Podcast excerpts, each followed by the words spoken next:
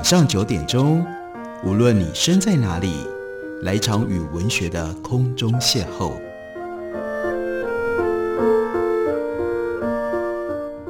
杨照谈书，邀您一同遨游文学世界，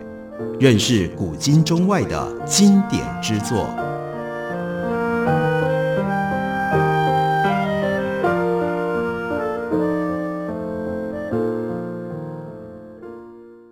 各位听众朋友，大家好，欢迎收听杨照谈书。本节目以台北广播电台 F M 九十三点一 每个星期一到星期五晚上九点为大家播出。我是杨照。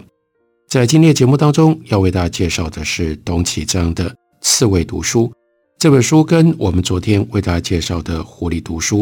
是同时由联合文学出版公司所出版的。这是董启章他在香港《明报周刊》他所写的一个叫做《Ghost on the Shelf》的阅读读书专栏，前后写了两百多篇，他从中间选出其中的部分，编成了这两本书，把它命名成为《狐狸读书》和《刺猬读书》。据说狐狸什么都懂，他每一样都懂一点点；刺猬刚好相反，他懂一件事情，而对一件事情专注的懂得很深。所以董启章运用这样的一个典故，把关于书的文章，其中涉及领域比较广泛的收为狐狸读书，另外一部分则收在刺猬读书。不过认真的说，狐狸读书跟刺猬读书这两本书的性质其实并没有太大的差异。董启章读书的方法跟他对于书的关系其实比较接近狐狸式的，而不是刺猬式的。对于刺猬式，那就必须用比较接近学术研究的方式来处理任何的一个题材，这跟随笔专栏本来就是不相容的。所以即使是刺猬读书，我们看到董启章也是仍然用短篇浅尝而止的方式来为我们介绍他对于这些书籍书籍的内容的一些领会跟感悟。像是他处理西方哲学大师康德，这篇文章标题叫做《我和康德有个约会》。我和康德的约会延期了足足三十年，从大学本科到研究院，我已经想要认识康德，甚至已经跟他预约了，但真正的会面是一直要到最近才实现。这不能怪康德先生，如同所有的作者一样，他是慷慨的，随时欢迎我去见他的，但我却不知道为何一直失约，而他竟然一点也没有介意，安静耐心地等着我。有一天下定决心，开门走进他的房间，也就是一直站在我的书架上的那一本大书。接着董启章回想自己的大学时期，那是一九八零年代九零年代，他说那个时候不像今天可以上 Amazon直接去买英文书，当时在香港要买最新鲜热辣的英语学术书，那就得要去光顾马国明所开的曙光书屋。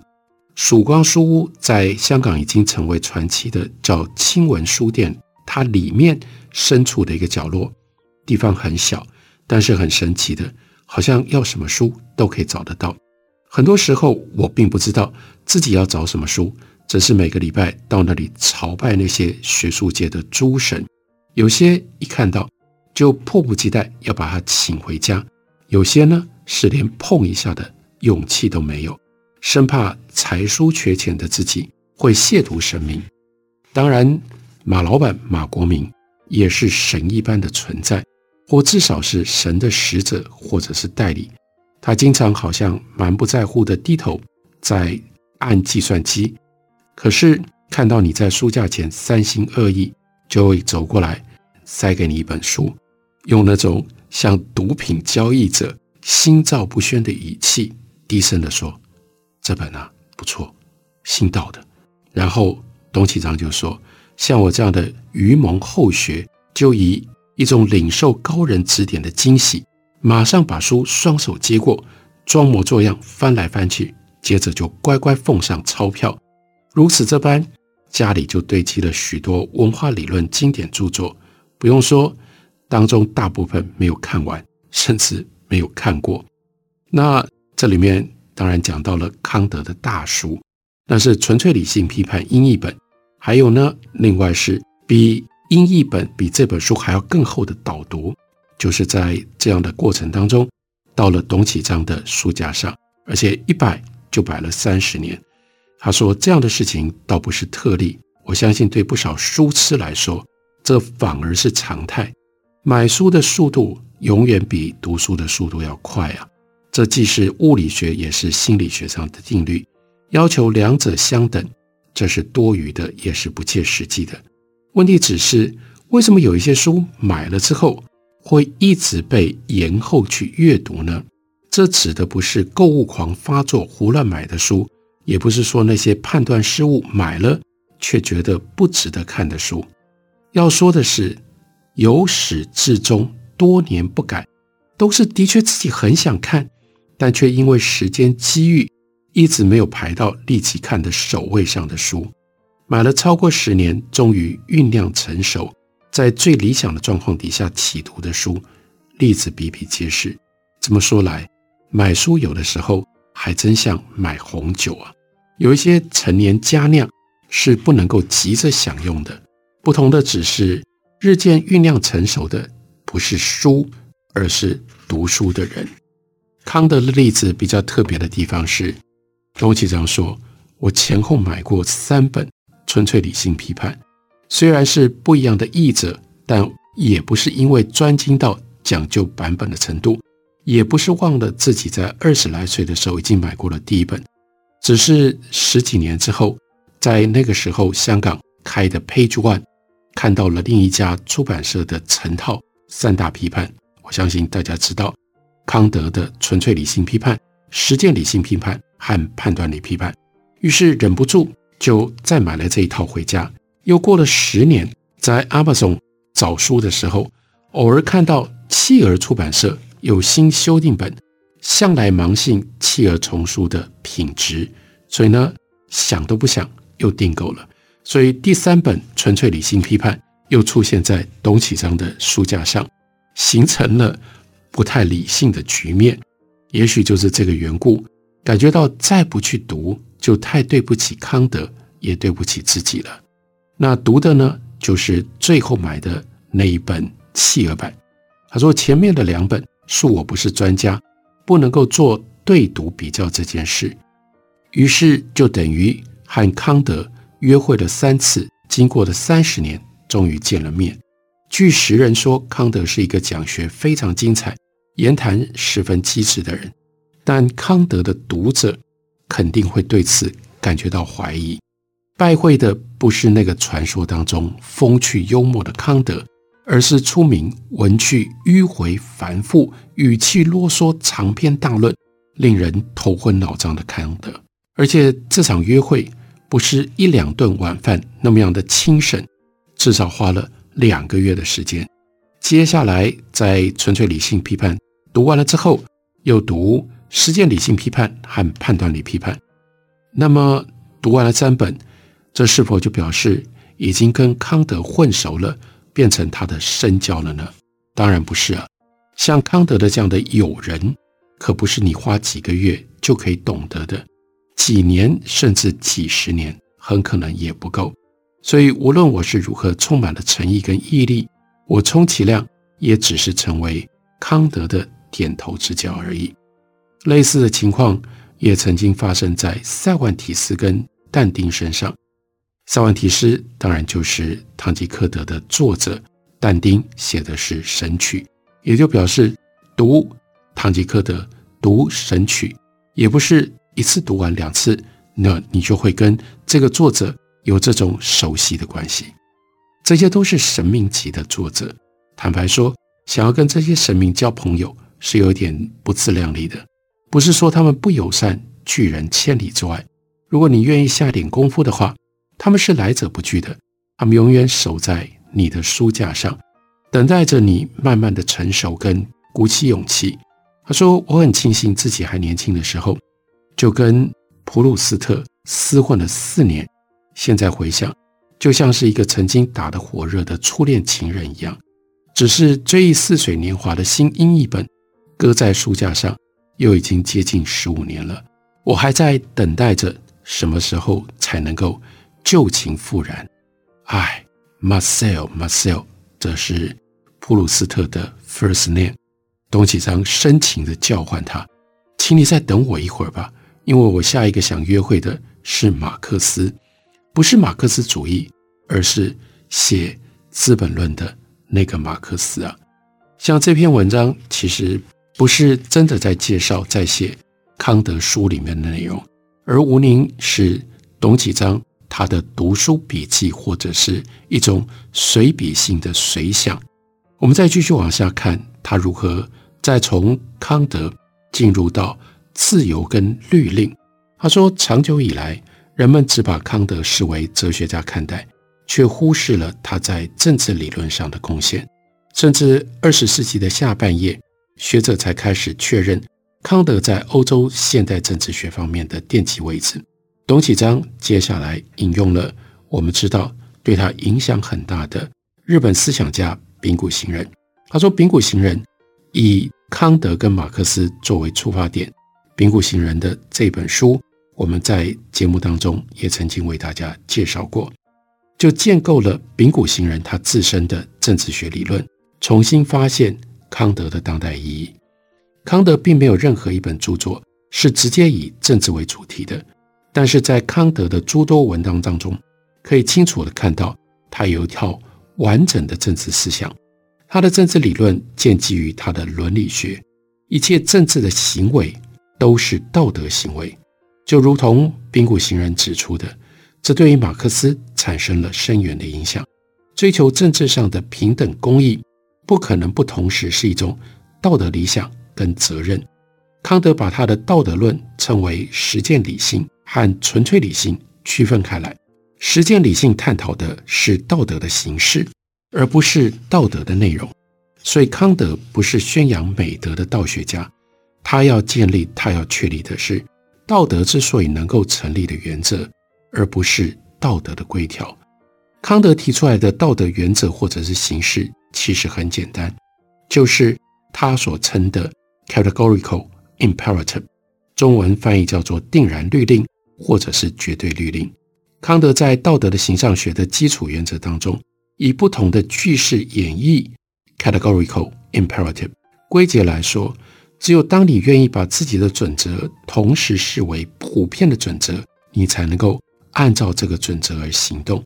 我们不妨把它理解成为己所不欲，勿施于人的反面说法，就是己所欲者，亦欲人同所欲而行之。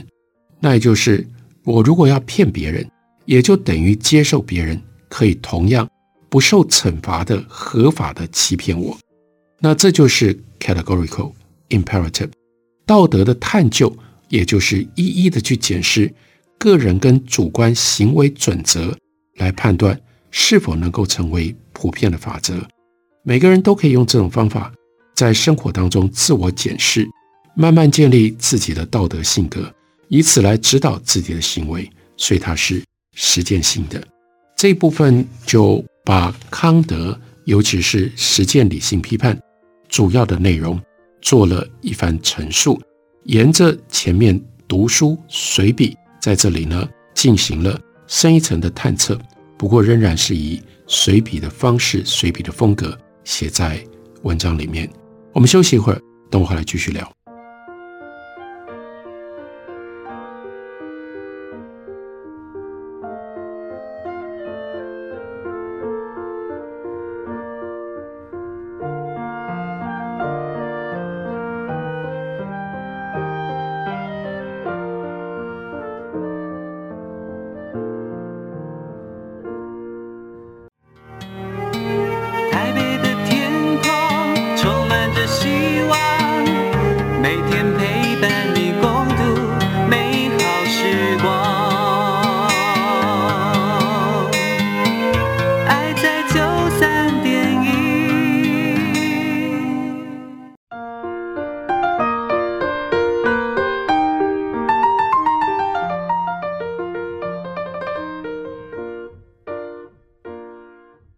感谢您继续收听杨照谈书，本节目以台北广播电台 F M 九十三点一 每个星期一到星期五晚上九点为大家播出到九点半。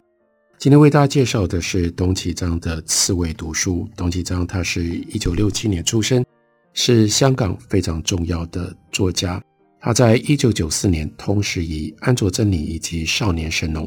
获得了联合文学小说新人奖、中篇小说首奖、短篇小说的推荐奖。隔年再以双生获得了联合报文学奖长篇小说特别奖，从此在港台两地的文坛声名鹊起。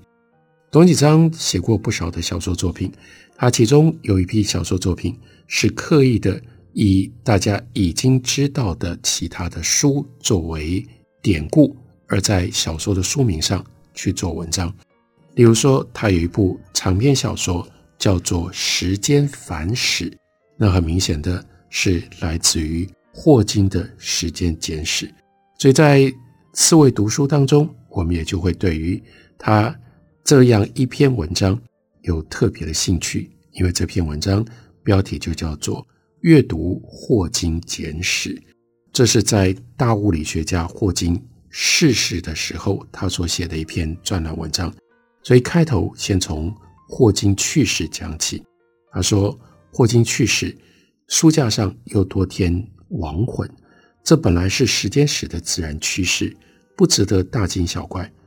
但是霍金与我有知识以外的个人意义，所以感觉上好像失去了一个启蒙的老师，也失去了一个文学的前辈。董启章说，对我来说，霍金除了是一个科学家，也是一位作家。理由很简单，因为他写书，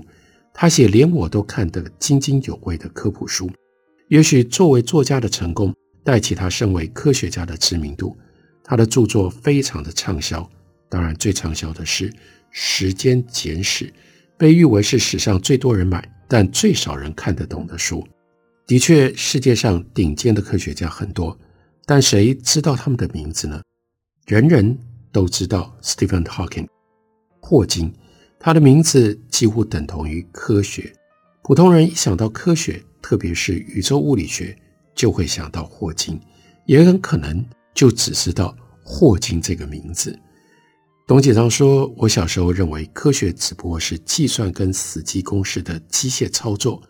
到中学四年级选课的时候，投向于探讨历史、社会和人类行为的文科，就以为科学只是处理 how 的问题，而文学跟历史才研究 why 的科目，而 why 比 how 要来得更重要，更有意义。这样的偏见一直持续到念大学。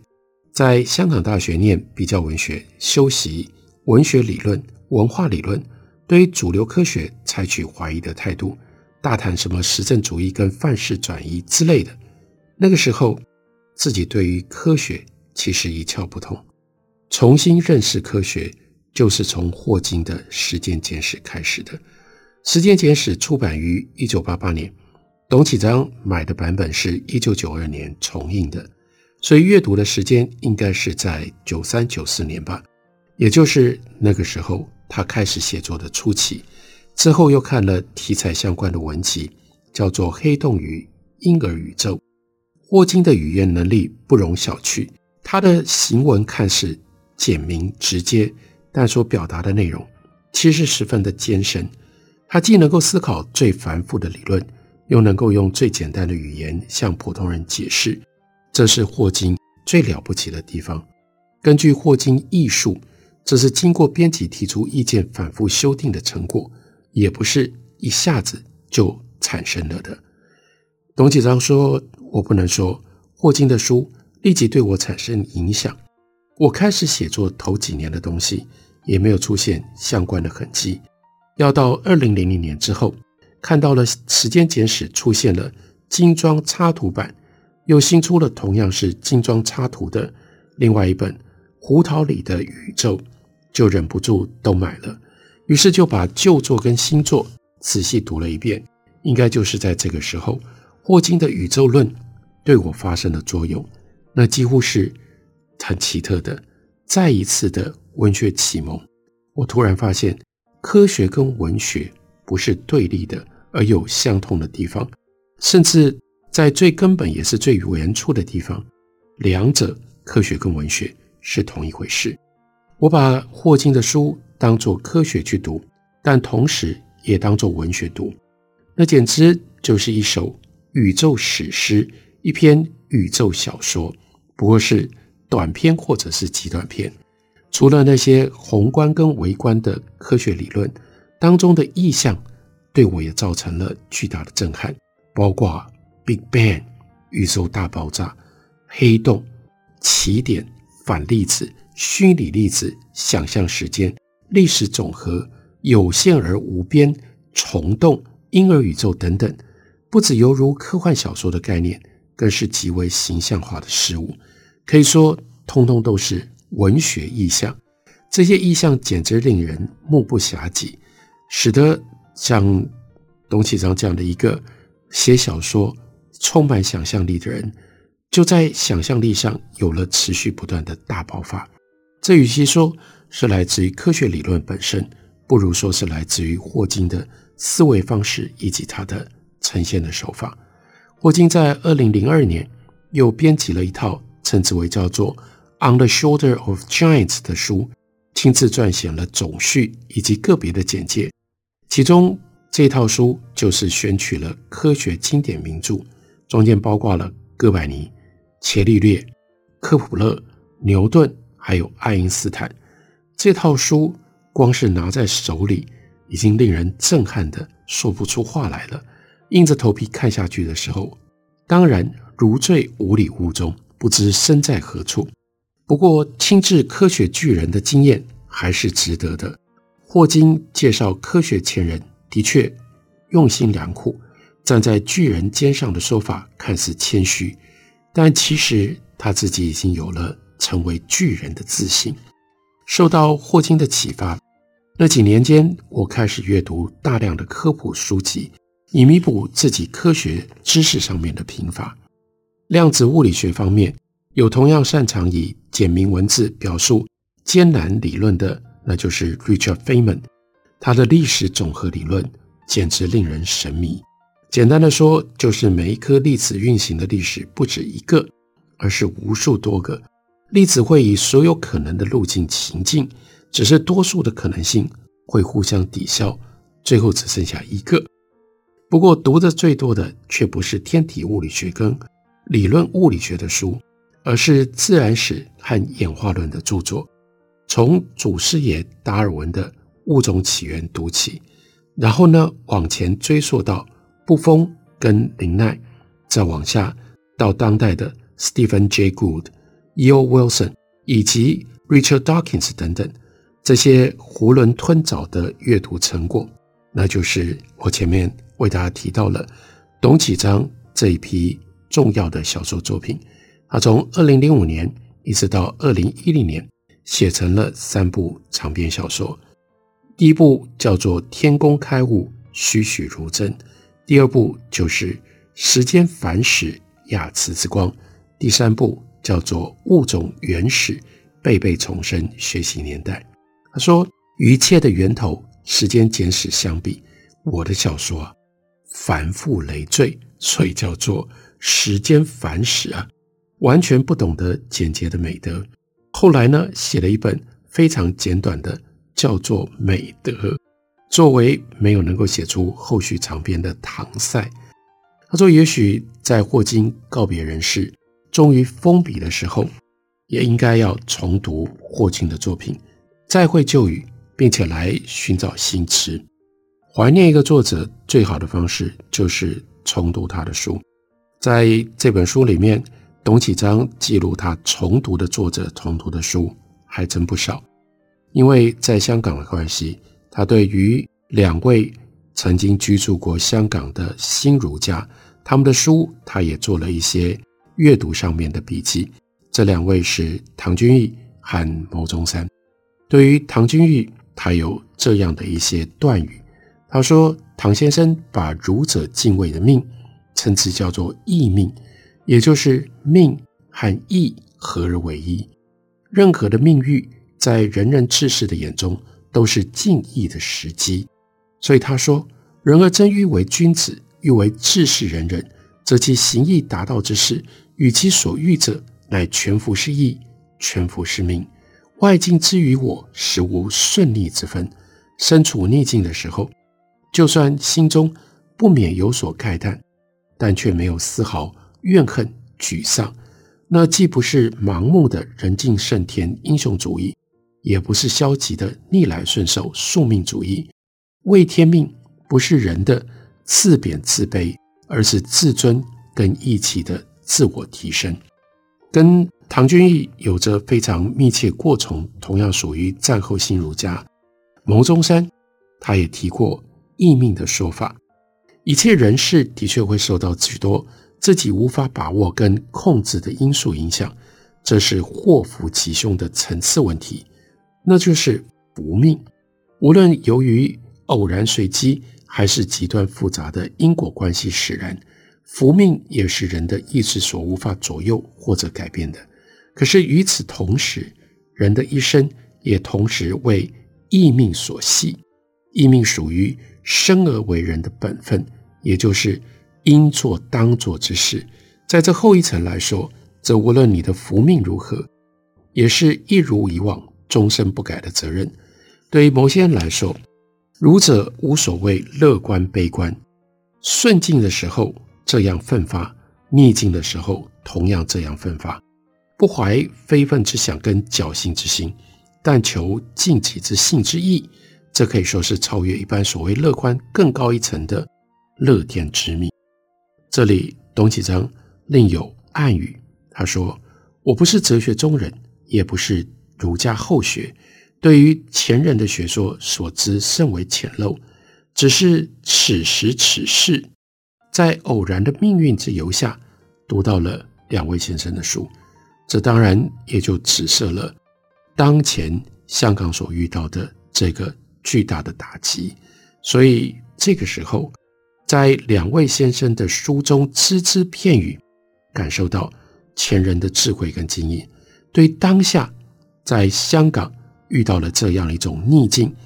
就不但不无启发，还可以说是开给香港人一份艰难但是却必修的功课。这两本书《狐狸读书》和《刺猬读书》，董启章涉猎的范围非常的广，大家可以一篇一篇的看，当作随笔来体会，也可以再从中间去找到这些书变成了我们进一步指引自己去找书，自己去读书的推荐书单。感谢你的收听，明天同一时间我们再会。